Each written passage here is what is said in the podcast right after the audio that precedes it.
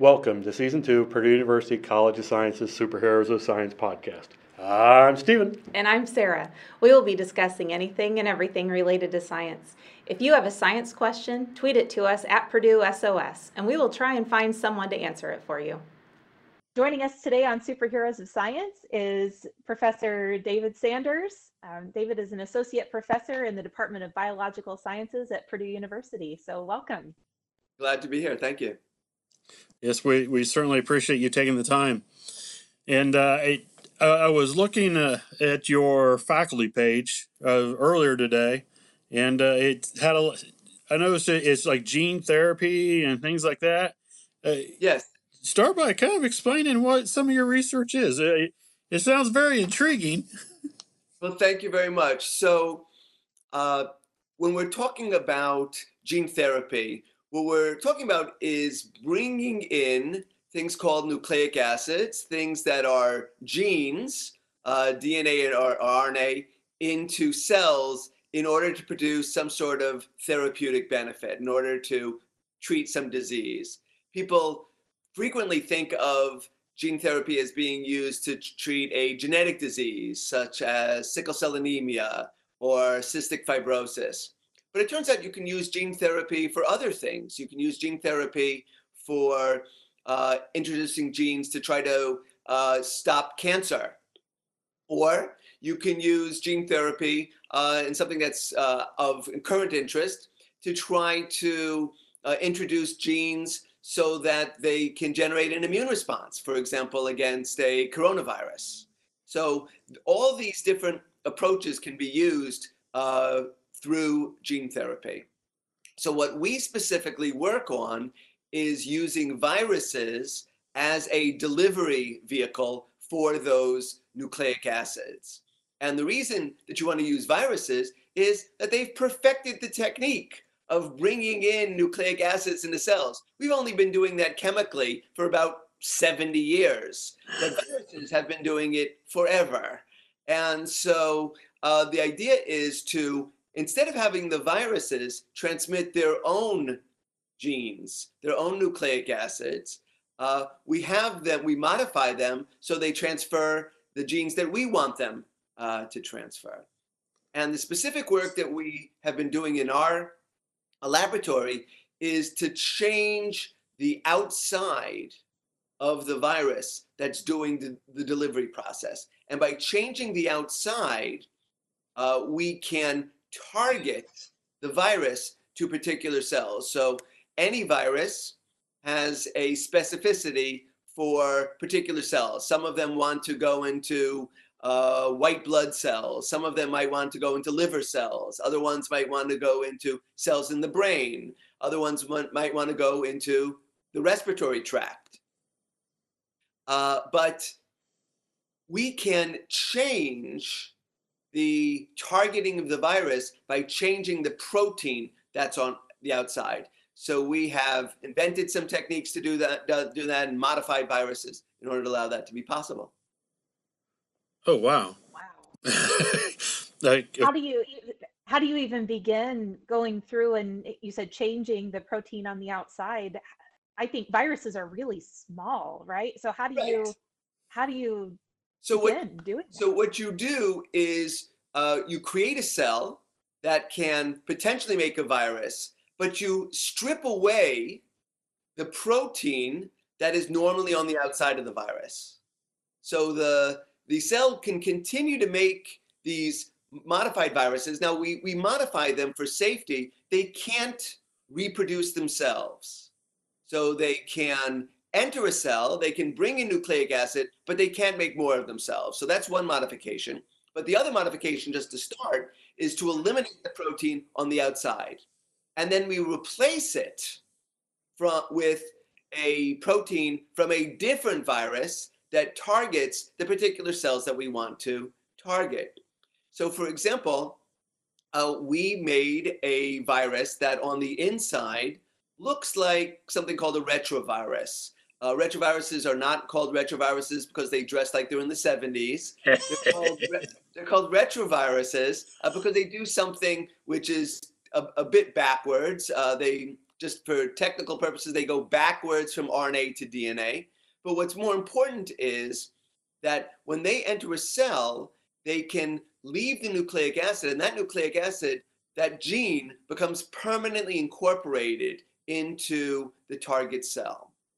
So we can make this virus, can't make more of itself, and we can eliminate the protein on the outside. And what, one thing that we did was to replace that protein with the protein on the outside of the Ebola virus.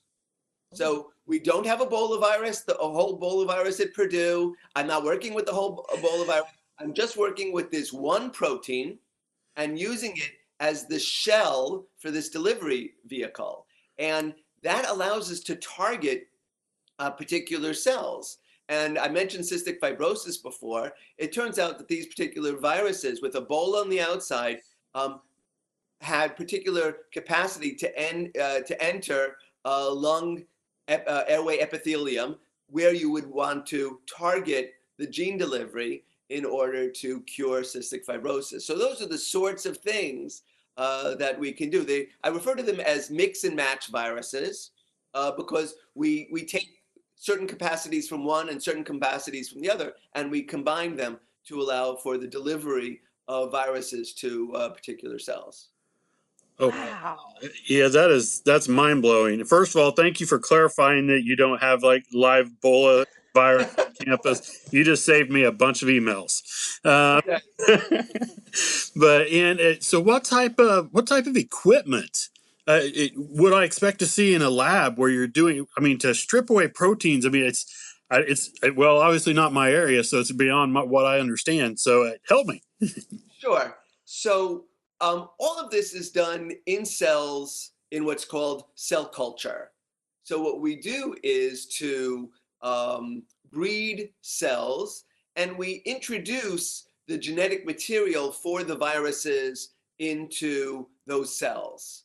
And then we allow those cells to grow and then we collect the uh, viruses that those cells uh, will produce. So it happens that retroviruses um, don't actually, in the in the process of infection and production, don't actually harm the cells that they're being produced in.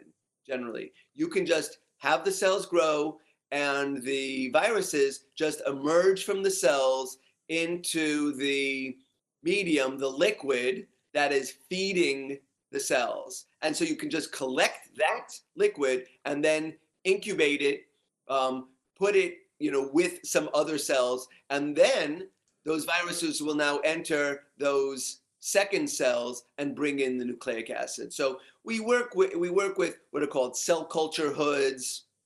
Uh, we collect viruses through processes of centrifugation and filtration. Uh, we check the viruses through processes uh, that we refer to as immunoblots and we look at nucleic acids through processes like the polymerase chain reaction, PCR, um, other types of ana- anal- uh, an- analyses of uh, nucleic acids. And then we check on whether the cells have been um, what's it's not it's it's not actually infection because we're not producing new viruses it's called transduction but in any case that the viruses have entered the cell we use a variety of techniques including something called uh, flow cytometry. Uh, we can, uh, one of the things that we do just to test the viruses is to have them bring in a gene that encodes something that will literally change the color of the cell. Uh, one of the things that we frequently bring in, just to test to make sure that the virus is working correctly, is something called the green fluorescent protein. It's a protein from the uh, jellyfish Aquaria victoria. Uh, this technology um, was actually under underlay the uh, a Nobel Prize in chemistry a few years ago.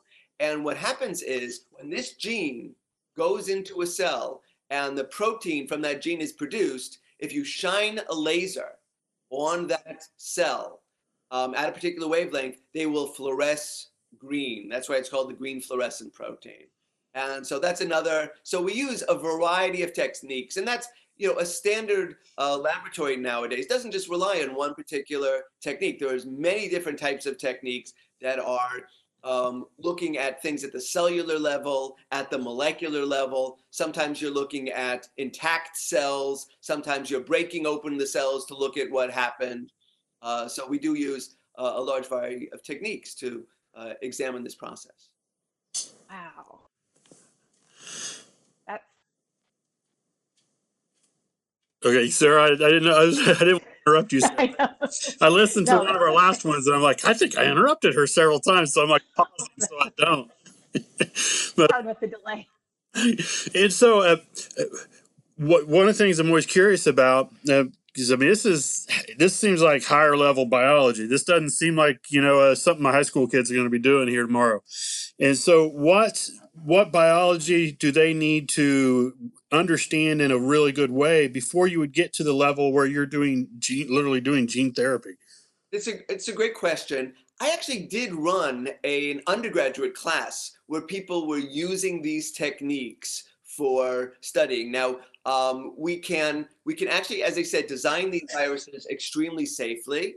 Uh, the main issue is not um, the safety uh, issue per se. It's actually trying to prevent contamination of the cells, and so we have to train students uh, in in that but it's it's not the, the, the techniques that we've developed are you know robust straightforward and can be uh, readily applied and so uh, which the sorts of things that you want to do to be able to uh, be able to conduct these experiments you know uh, yourself eventually i mean you want to have a basic understanding of the nature of viruses the nature of nucleic acids uh, and genes, how cells work.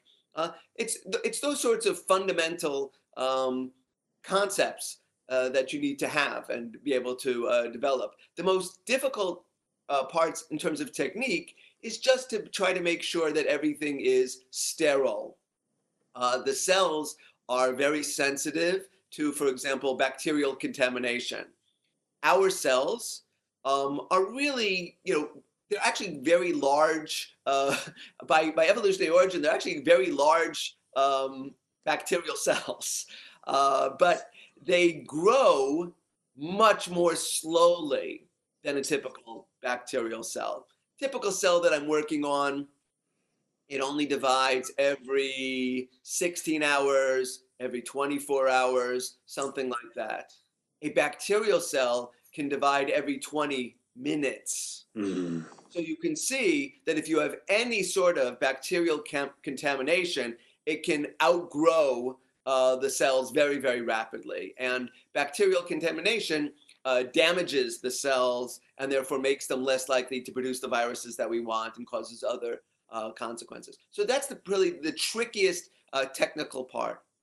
Uh, but the other, there are other techniques, as I was mentioning, um, where we are separating uh, proteins or nucleic acids out. And these are ones which uh, can be readily learned by high school students, uh, for example. And I have participated in programs where we train high school students to do these to these do these sorts of techniques, and they're they're qu- quite fun.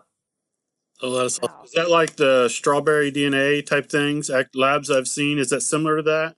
Yes, I mean though that's how you obtain the that's how you obtain the original uh, material.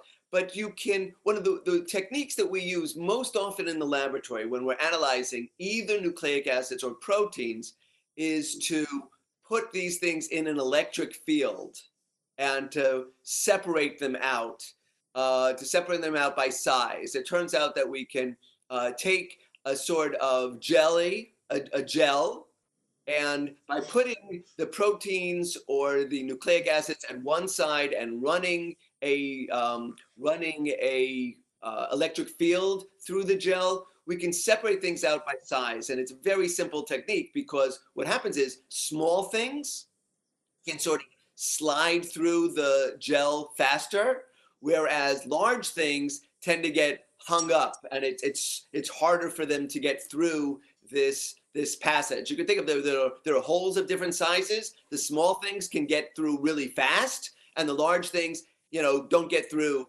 uh, nearly as fast. And so we can separate things by size. And uh, we have other techniques once we've separated things to figure out what is what. And these are techniques, again, that um, many high school labs can now uh, put into place. Oh, wow. That's really great. It's so you're not like working with people like directly. You're not, you know, a, one of the biologists pulling things off of people and stuff. Eh, I'm assuming. Uh, That's correct. I work with other people who obtain. So if I want to get access to certain viral things, I work with people who obtain them and then share them with me. And uh, in terms of the viruses that I've developed, I have worked with physicians and other people are working with my viruses. Um, I don't think any of them per se are being used in human uh, human patients, but they have been used in animal models. I don't do that work myself. I'm, i do the basic uh, biology on the viruses, but people have been working with uh, animal models to try to uh, treat disease.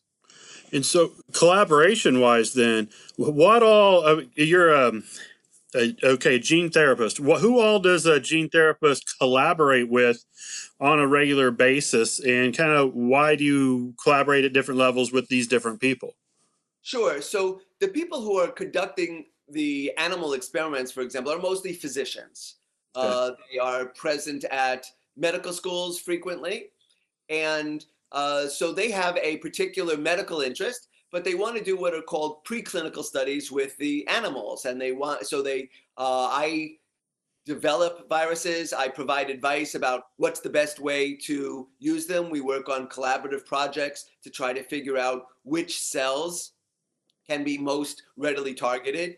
And you know we, we discuss issues. For example if you take the virus and inject it into the bloodstream well it'll target particular cells. If you inject it into the central nervous system, it'll target other cells. So, uh, you know, we discuss mode of delivery, how we're going to detect the viruses, and also uh, there's a, a, feedback loop because we figure something out and then we say, okay, what if we change the virus slightly? Uh, is that going to change the cells that it infects or the efficiency with which it works, and so on? So there's a a constant uh, discussion about trying to improve uh, the viruses. Uh, we just published in this uh, this last year uh, an, an article about doing exactly that, changing the virus. So we had um, we had one virus on the inside, another virus on the outside, and we changed that protein on the outside to uh, change which types of cells uh, it would enter, and that was a successful experiment. So uh, that's how these things work. that's really great. So I I had a question and speaking of publications, I noticed that it looks like also one of your interests is in the ethics of scientific publications. Yes. And when I was in the classroom with high school students, I I try to talk about that several times every year because I think that's a really important thing to to introduce to to young people um, really even before they get into the the collegiate setting so sure. uh, what sorts of things do you look at with, with ethics and publications? That's a great question. And I'll just mention uh, since the laboratory is closed now, uh, I have been focusing and I've been writing quite a bit on this. And I have a number of things which are uh, have just recently come out and will be coming out in the near future on exactly those issues because uh, those are the things I have uh, available uh, to me at, at, the time. I can write about these things. So I'm interested in issues about the integrity of the scientific literature, how the scientific literature is generated, how what's called peer review works. So if I could just step back for a minute and discuss uh, how is it that a scientific publication um, occurs? I mean, what, what's the process? So first, um, I'm not going to go through the whole scientific method, but one does experiments and one creates a, a manuscript, which is a first attempt to try to publish this uh, information. So you want to share it, right? Doing science and not telling anybody about it doesn't really do any good. You need to be sharing that uh, with uh, your fellow scientists and with the public at large. Uh, so you create this, this manuscript, and then that is submitted to what's called a journal.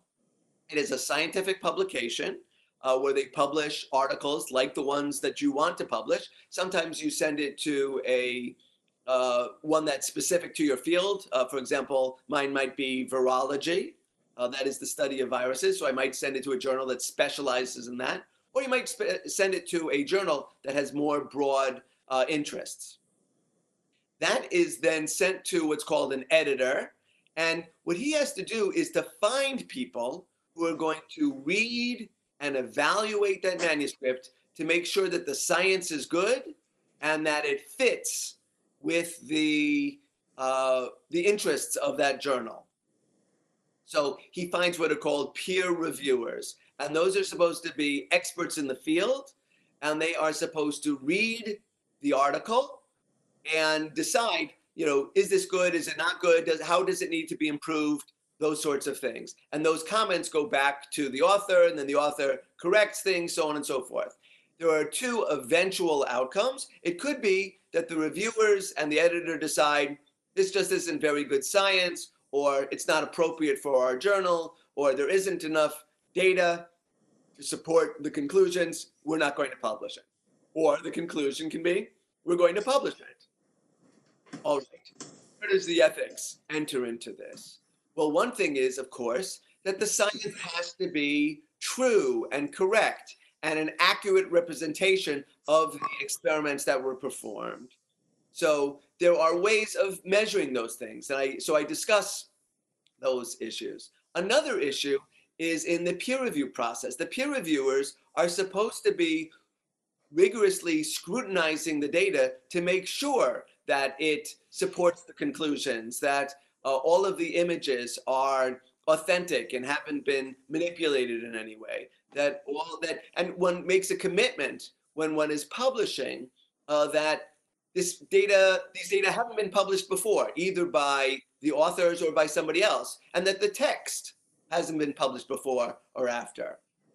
So uh, all of these and all of these elements have to go into an ethical approach. Another thing is that this peer review process is confidential. That means that if you get an article to review, you can't take the data or the, the text or something and then use it by, for yourself. You are making a commitment when you agree to peer review that you're going to um, you're going to treat this material as confidential. You're not going to share it with others, and you're not going to use it for yourself. And so I'm tr- I'm trying to provide uh, guidelines and ways for people to think about these issues uh, to prevent violations of um, uh, scientific integrity. It seems like it, sometimes that might be hard to do because once you read something, it's going to bias what you think in your next movement of your research. If you're doing something close to what I'm doing, and I read something you've done, either I really liked it or I didn't like maybe the way you did it, but I would think that's going to then impact and affect how I'm going to think about my next experiment. That's a great that's a great comment, and it's absolutely true.